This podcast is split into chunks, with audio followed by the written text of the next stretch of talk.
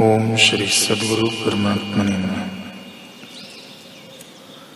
श्री वशिष्ठ जी बोले, ही राम जी, जो संतोष, धैर्य, विराग, विचार और अभ्यास आदि गुण हैं, उनको बढ़ावे और जो दोष हो, उनका त्याग करे। जब ऐसे पुरुषार्थ को अंगीकार करेगा, तब परमानंद रूप आत्म तत्व को पावेगा।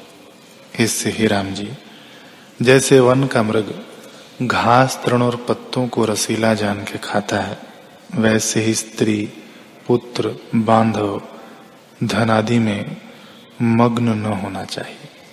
इनसे विरक्त होना और दांतों से दांतों को चबाकर संसार समुद्र के पार होने का यत्न करना चाहिए।